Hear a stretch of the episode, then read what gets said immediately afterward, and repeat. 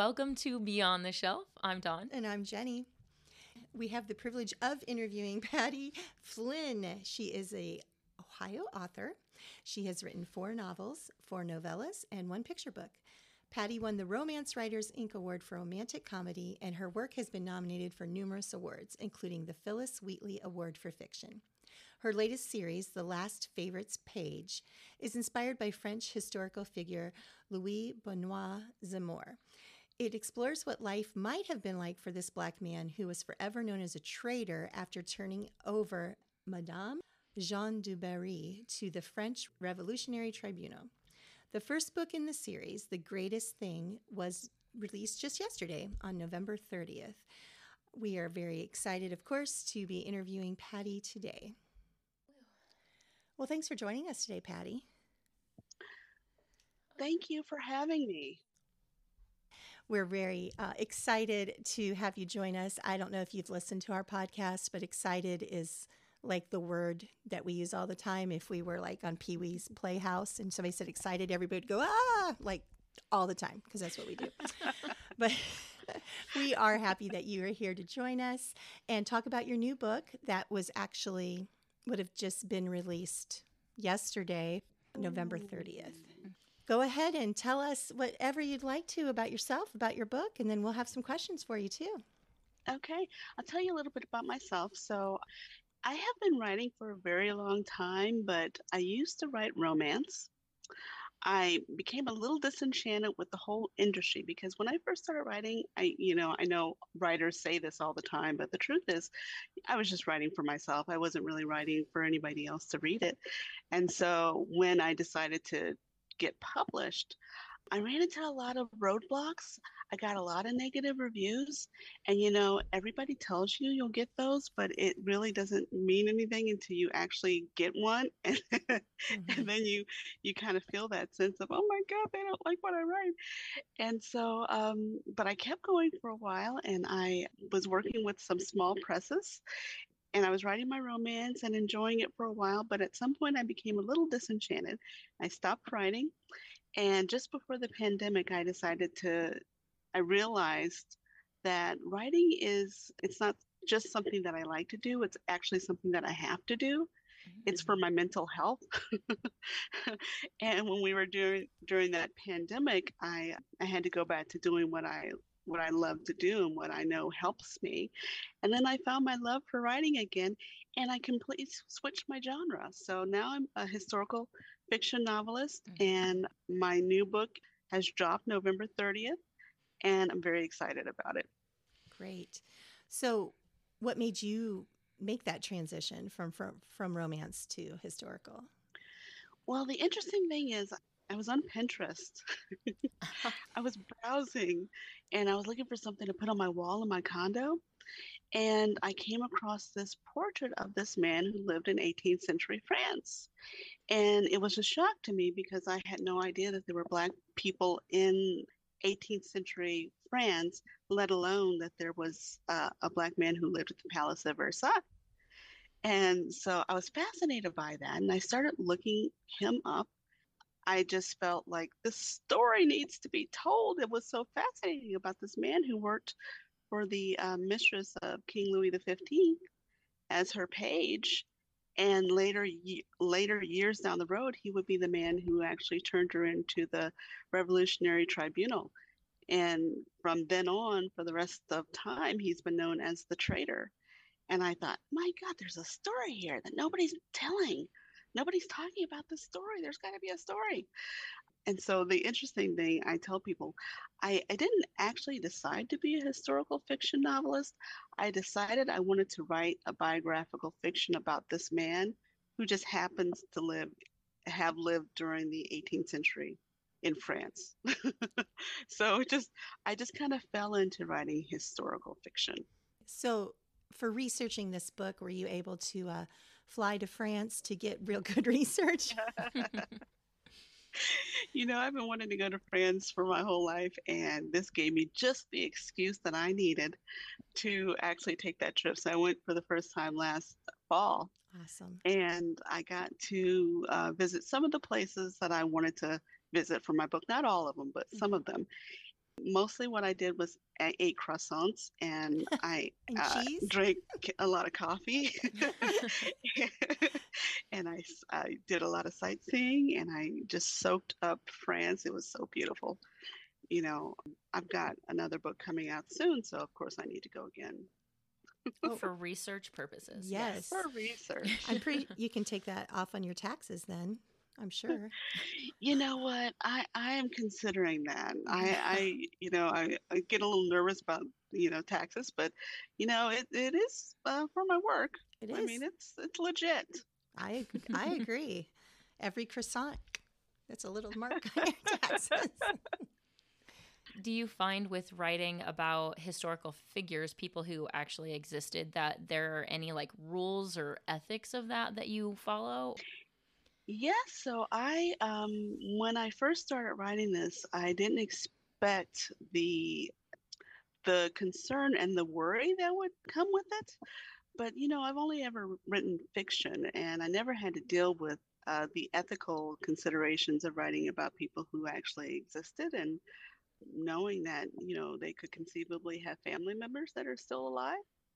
And thinking about, you know, being, honestly, it sounds silly, but being haunted by these people, because I'm just slightly superstitious. So I'm like, somebody is going to come to me in my sleep and not be happy with what I'm doing. But my intent behind the story is to shed light on a, a subject and a person who's never seen the light of day. And I think that's more important than my concerns, in that I'm trying to approach everything with respect. Mm-hmm. It's very important not to um, be disrespectful just for the sake of being disrespectful. Mm-hmm. There has to be a reason why you go in a certain direction when you're writing about real people. And so I tried to be very conscious of that. Mm-hmm. And I tried to treat everyone with the respect that I would want to be treated with, mm-hmm.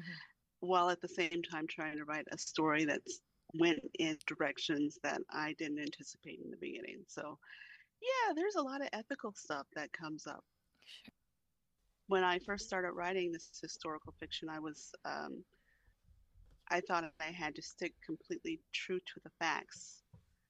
And then I started doing a lot of reading of other people who wrote historical fiction just to hear how they dealt with these concerns. The fiction part is is the most important thing.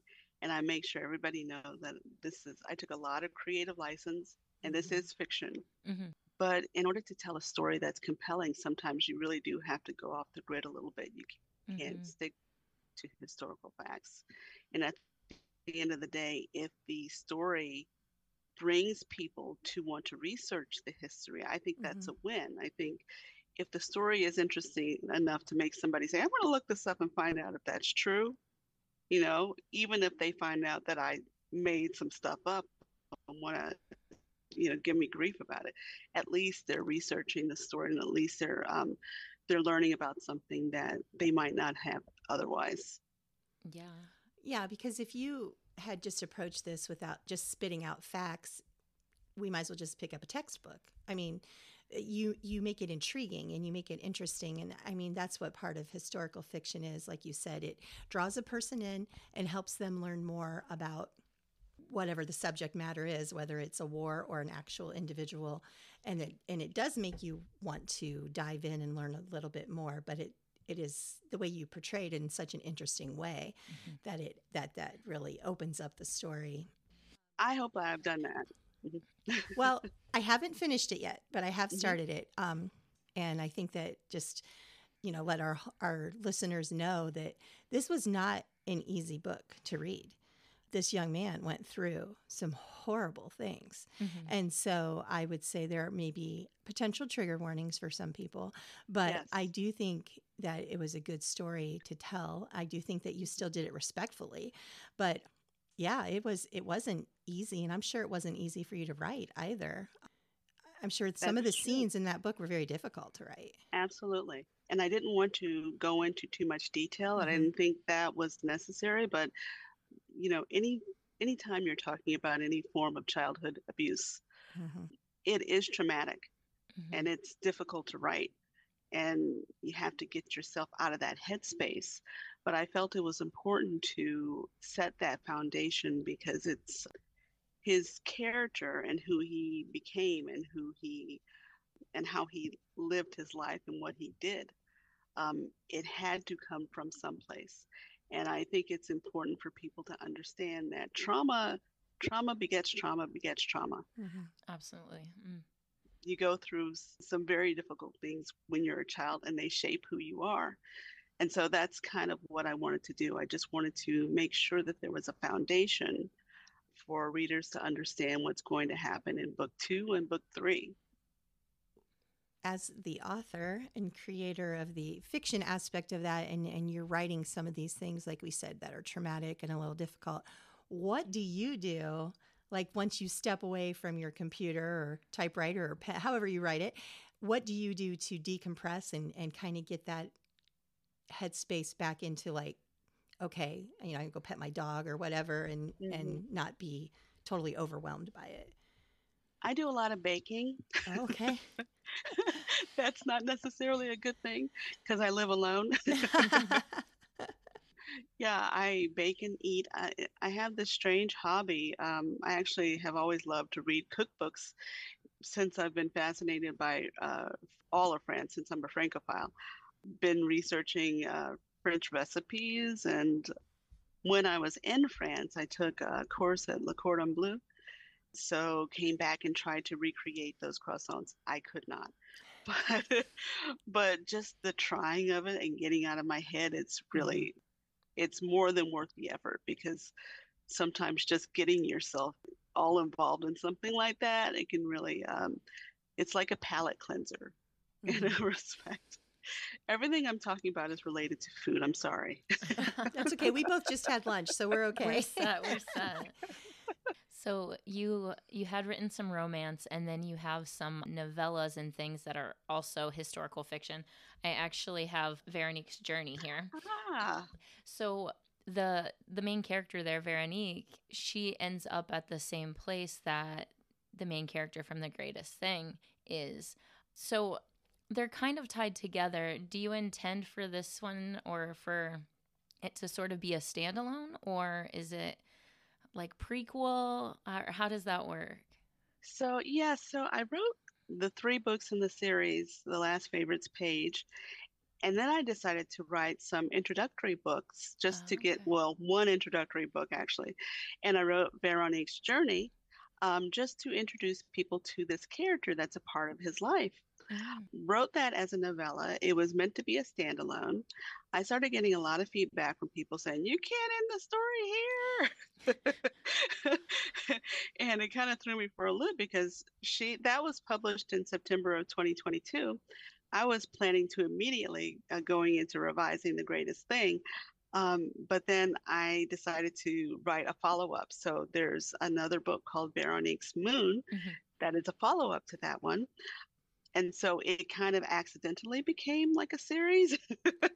They are sort of a prequel, uh, I want to say a parallel story mm-hmm. to The Greatest Thing, um, because his his story actually starts early, earlier because it starts when he's a child. She will meet him when they're both adults. Okay. So they're kind of like a parallel story, and they overlap in a sense. So mm-hmm. you will run into Veronique uh, later in The Greatest Thing. Yeah, I won't say too much about that, but yes. Don't want to give too much away, sure. You're joining us on our December podcast. So after after we do your interview, Dawn and I are going to be discussing some of our holiday uh, traditions and different things like that. And so we wanted to kind kind of tie that all together. And so we wanted to ask you, do you have any family or uh, holiday traditions that you that you do every year? Um, well, I'm the cookie maker in the family. Okay. I never would have guessed. That's a surprise. That's a surprise. And I make this particular shortbread. I've been making it since I was like twelve with this really, uh, you know, American buttercream, but it's, you know, uh, you know, it's delicious because I use all butter and, mm-hmm. and my family is used to it. And so every Christmas, no matter what, I have to make those cookies, even though I get tired of them and I've stopped eating them for the most part. And sometimes I'll try to make them something else. But um, if I don't also bring the shortbread, then they kind of get a little miffed with me. So so that's what I'll be doing again. So do you get together with family and like you guys just like go to grandma's house, that sort of thing, and then you always bring the cookies? Well, I have a small family. My parents have passed, unfortunately, but um, I have siblings and we visit each other during the holidays and just try to make sure to stay connected with okay. each other. We all have kind of have, have our own lives, but um, but some things are important. Those cookies are important. So, well, thanks for joining us today, Patti. It was a pleasure to meet you and chat with you about your book, The Greatest Thing, and uh, hopefully people will put that res- on reserve on their library cards, or especially hopefully go out to uh, Barnes and Noble and Amazon and, and pick that up. That would be great. Thank you. It's been a pleasure. Mm-hmm. Very nice meeting you both. Thank you for having me. Awesome. Patti, she was fun to talk to. I enjoyed that conversation. I did too. I, I, it's funny. I really thought that she knew Natalie. I don't know why, just because they're both Columbus authors mm-hmm. in that area. Mm-hmm. I don't know. Everybody in Columbus knows each other, apparently. Just like everybody in Orville, right? I don't. I feel like a lot in Orville it might be a little more true. In right, Columbus, right. might be a little too big. But anyhow, so Dawn, it's been a year since we talked about Christmas. That happens every year. Christmas does. comes around. I think it's falling on the twenty-fifth this year. So last year we kind of challenged one another to watch uh, Christmas movies. Mm-hmm. You chose Polar Express and The Nightmare Before Christmas for me. Mm-hmm. And I chose Die Hard, Christmas Story, and The Year Without a Santa Claus for you. Yes. So were you able to watch all three of those? I definitely watched Die Hard. Mm-hmm. And honestly, I've watched A Christmas Story before, so oh, I can't remember okay. if I specifically yeah. watched it last year. And I think I did watch A Year Without a Santa Claus. Okay. Okay, it's been a year, so I don't really remember. I, I remember watching Die Hard specifically. And what did you think? Um... What did I think? I didn't write it. You're not going to hurt my feelings. Well, so, you know, it's a Bruce Willis action movie. Right. So you know, there's that. Some of the language in it kind of surprised me. Oh, for um, a Christmas movie? For a Christmas yeah. movie, I guess, you know. Yeah. But there's, for a Bruce Willis movie, it's not all that surprising. Not that surprising. My end conclusion is I will call it a Christmas movie on a technicality because there's the corporate Christmas party happening. Right. It, yeah, and it has Christmas that music. That is all that is required to make it a Christmas movie. I have some other movie suggestions for you that we can talk about in a minute. Okay. Well, I did watch Polar Express. I'm sorry. I will not be watching it again. It is one of our traditions. I love that you love it. Mm-hmm. And I and obviously it's very popular. Mm-hmm. You know, so my opinion of not liking it is probably unpopular, and that's okay. I just um, Tom Hanks' voice is not diverse enough to do all those characters because it's ob- mm-hmm. so obviously him. There are other voice actors in voice the world. actors that could have pulled that off, mm-hmm. and it would have sounded like completely different characters. Mm-hmm. Unfortunately, Tom Hanks, he's way too distinct, and he did try. He did put in some yeah effort. For an eighty-year-old man, right? Is that right? However, but anyhow, Tom Hanks is never listening to us. Yes. It was it was okay. I'm glad I watched it because it has been around for a while. And then Nightmare Before Christmas, I don't I don't know if I finished it. It I was think a, you told me you lot. did not watch the whole thing. It was thing. a lot for me. Mm-hmm. I, yeah, that's kind of like, so I'll call it a Christmas movie on a technicality, like you will Die Hard. I feel like that was more of a I feel like Christmas Halloween. had more to do with the plot in Nightmare Before Christmas than it does in Die Hard. I don't. And in my defense, Nightmare Before Christmas actually is in our Christmas movie section here. Yeah, well, Die, Die Hard should be, just saying. Well, you'll have to take that up with I do cataloging. like Tim Burton usually, mm-hmm. but, you know, Nightmare Before Christmas is kind of like, it, it's like animation, cartoony, like and, and that's not my favorite type mm-hmm. of thing other than The Year Without Santa Claus. For some reason, I love that one. Anyhow, so mm-hmm. we did it, and I'm glad we did it. And maybe maybe in twenty twenty-four, we'll challenge each other to watch other movies that we both love and see what see how that goes. See how that goes, yeah. So what were you saying? There's some other movies that you put on a bubble as far as whether yeah. they're Christmas or not? I'm calling these non-traditional Christmas movies. Okay. Let me tell Fair. you, the internet agreed with me. So the first one is Gremlins, which is from nineteen eighty-four. But the whole thing with Gremlins is that the main character, the young man, he receives Gizmo, the little creature, mm-hmm. as a Christmas present. Right. He proceeds to not properly take care of it, and mm-hmm. it causes trouble for everybody. Mm-hmm. But it's a Christmas movie. Yeah, have you seen Gremlins? I have. I okay, have. I, yeah. I guess I like the whole fact that he gets Gizmo as a Christmas gift. Mm-hmm. I forget that part. Yeah. But because the rest of the movie is very not Christmassy. True, for sure. But it does take place at Christmas time. Much at Christmas like time, basically in that, probably almost in that week between Christmas and New Year's. Yeah. It basically takes place. Mm-hmm. So and there's, yeah. you know, snow and all the things you expect around that time. Yeah. So, no. I, I agree. It's not a traditional Christmas movie, for sure. Right, right. So what are other ones that you found? Batman Returns, nineteen ninety-two, Michael Keaton as Batman. Danny DeVito plays the Penguin. So this one, the plot basically has nothing to do with Christmas. No. But if you're watching the movie and you're paying attention to stuff in the background, there's a lot of like Christmas decorations and Christmas mm. themes happening. The plot has nothing to do with Christmas, much like Die Hard. So if you look it up, like, online, mm-hmm. does is it listed as a Christmas movie? So I found that on a list when I was looking at different non-traditional Christmas movies. Mm-hmm. I did find Batman Returns on mm-hmm. at least one list. I don't think it was released around Christmas either. Okay. I don't know that Die Hard was released around Christmas, was it? I think so. It's been a minute since it was right. released. But, yeah, you I know. think it may have oh. been, actually, mm-hmm. at least mm-hmm. from what I remember. But yeah, I would have never have guessed the Batman one as mm-hmm. falling into any kind of Christmas category. I mean, it has a penguin, and they're cold, but I don't know. And maybe that's why they had it seem like it was set at Christmas time. Yeah, like Christmas so decoration. He could survive. So the penguin could obviously, you know, yeah. the penguin's only home. The villain in winter. Otherwise, right? You yeah. know, he's, I was going to say hibernating, but I don't think penguins hibernate in they the moved summer. Moved to Madagascar, I guess, or whatever. Yeah. So the last one that I have, um, this movie is exactly as old as I, well, not exactly, but almost the same age as me. Lethal Weapon, mm-hmm. Mel Gibson and Danny Glover. So this movie actually was released in like March of nineteen eighty-seven, mm-hmm. but Christmas has a lot to do with various oh, things sure. that happen in the movie. Like there's the, the opening scene is at like a Christmas tree vendor place. Yeah. Mm-hmm. And I think towards the end of the movie, Mel Gibson's character goes to have Christmas with Danny Glover's family. Yeah. So Christmas movie. It is. And I feel like Lethal Weapon very much follows a lot of the lines of Die Hard. Sure. And Lethal Weapon is one of the ones that we would probably watch around the Christmas season.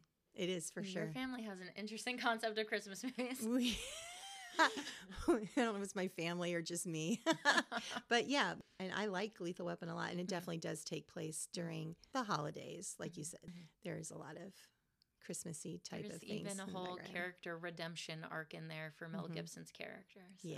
There you yep. go. Yeah. It's heartwarming. It is. It is. It's a little, little bloody, but heartwarming. So also, as Dawn was doing some research, she looked up some lesser-known Christmas books.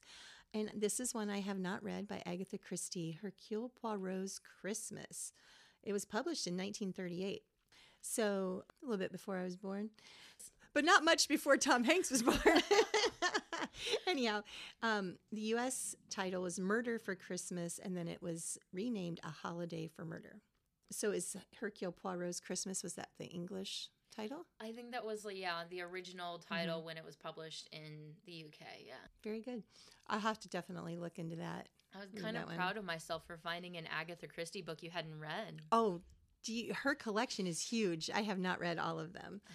Could have fooled me. Well, I can't read all of them back to back to back because they're, they're mm-hmm. it's too much for any for me to read any series or genre over and over and over. Mm-hmm. They just fall into the same category, and mm-hmm. it just becomes too obvious, sure. no matter mm-hmm. what genre it is. So that's why I always have to break up, break it up. But definitely you always go back to Agatha Christie at some point.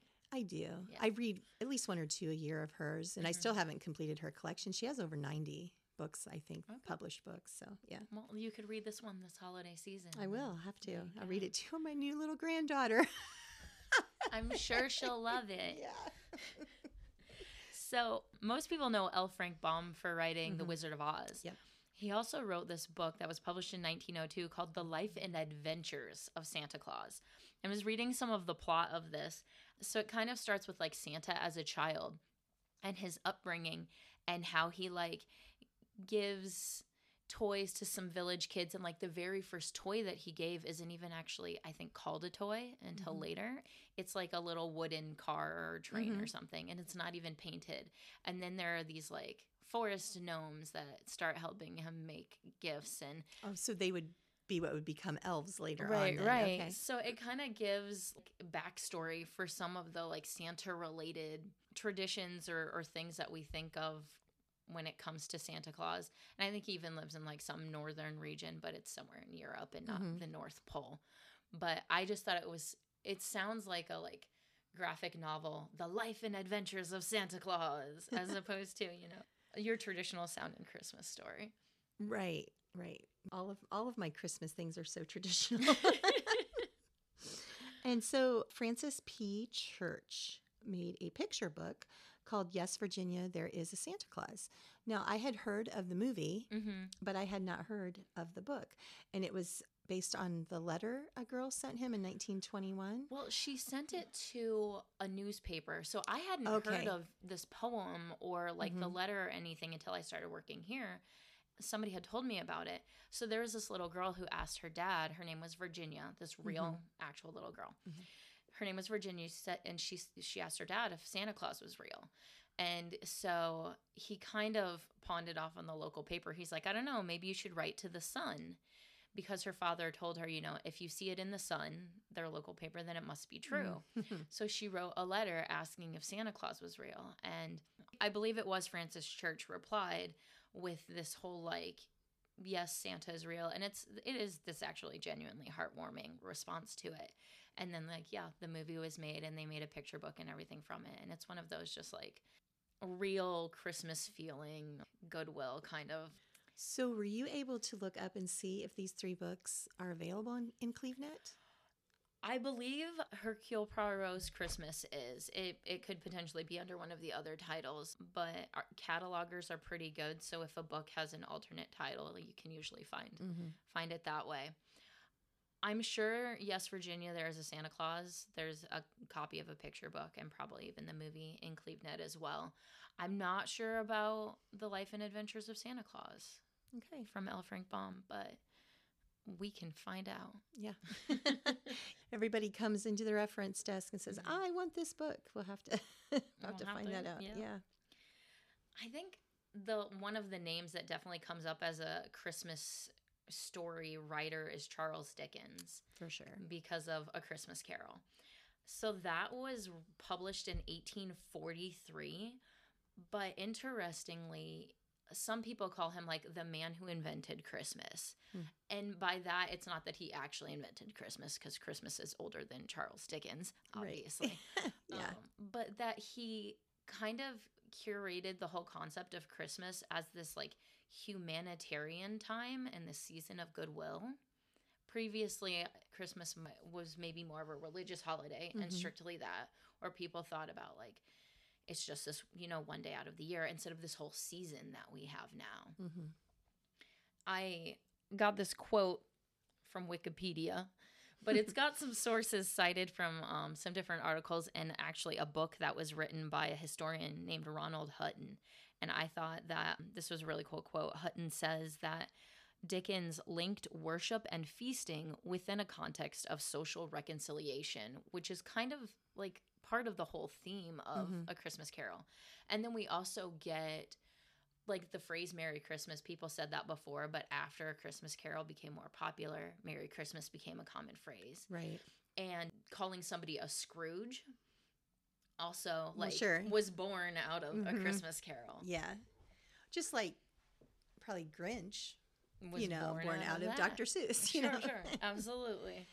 Yeah, so that's fun. We'll ha- I will have to definitely look at some of these potential Christmas books to read this year. And I don't know that I'll add Batman Returns to my Christmas movie watching.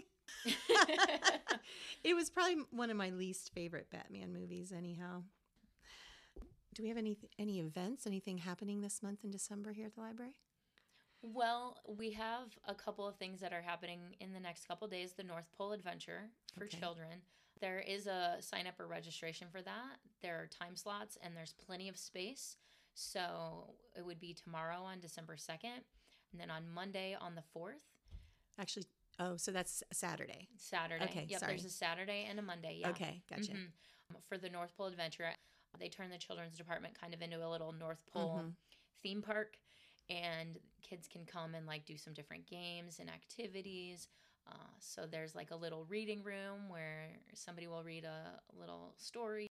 And then in January, starting on, I believe it's January second, we'll start our winter reading program, which will be for all ages reading and earning little prizes for children and for adults and teens. The more you read, the more chances you have to win some some cozy wintry prizes.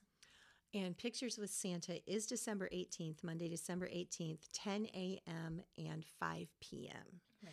So that is, registration yeah. is not required for, but you might expect some lines. Right, mm-hmm. right. And he'll be here, for, I believe, two hours each time, yes. ten to twelve and five to seven. Mm-hmm. Okay. So also just...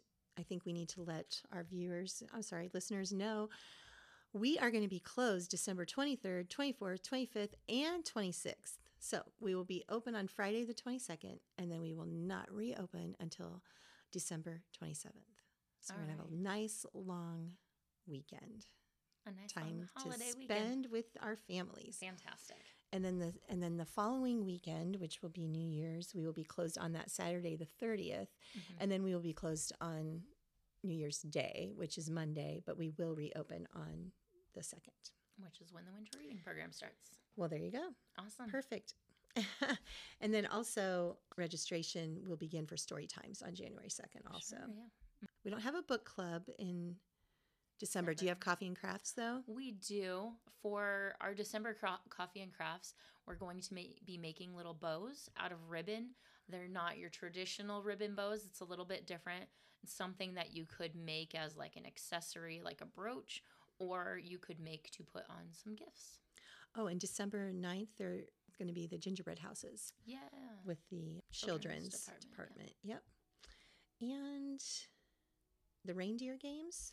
We have December is a big time for, you know, those holiday children's programs. It is. So it I really just is. suggest checking out the library yeah. calendar and seeing what we have going on throughout December for yeah, for kids. Okay. Right. Well, thanks everybody for listening in on our December slash holiday slash interview with Patti Flinn podcast. And we will see you next year, twenty twenty-four. Happy holidays.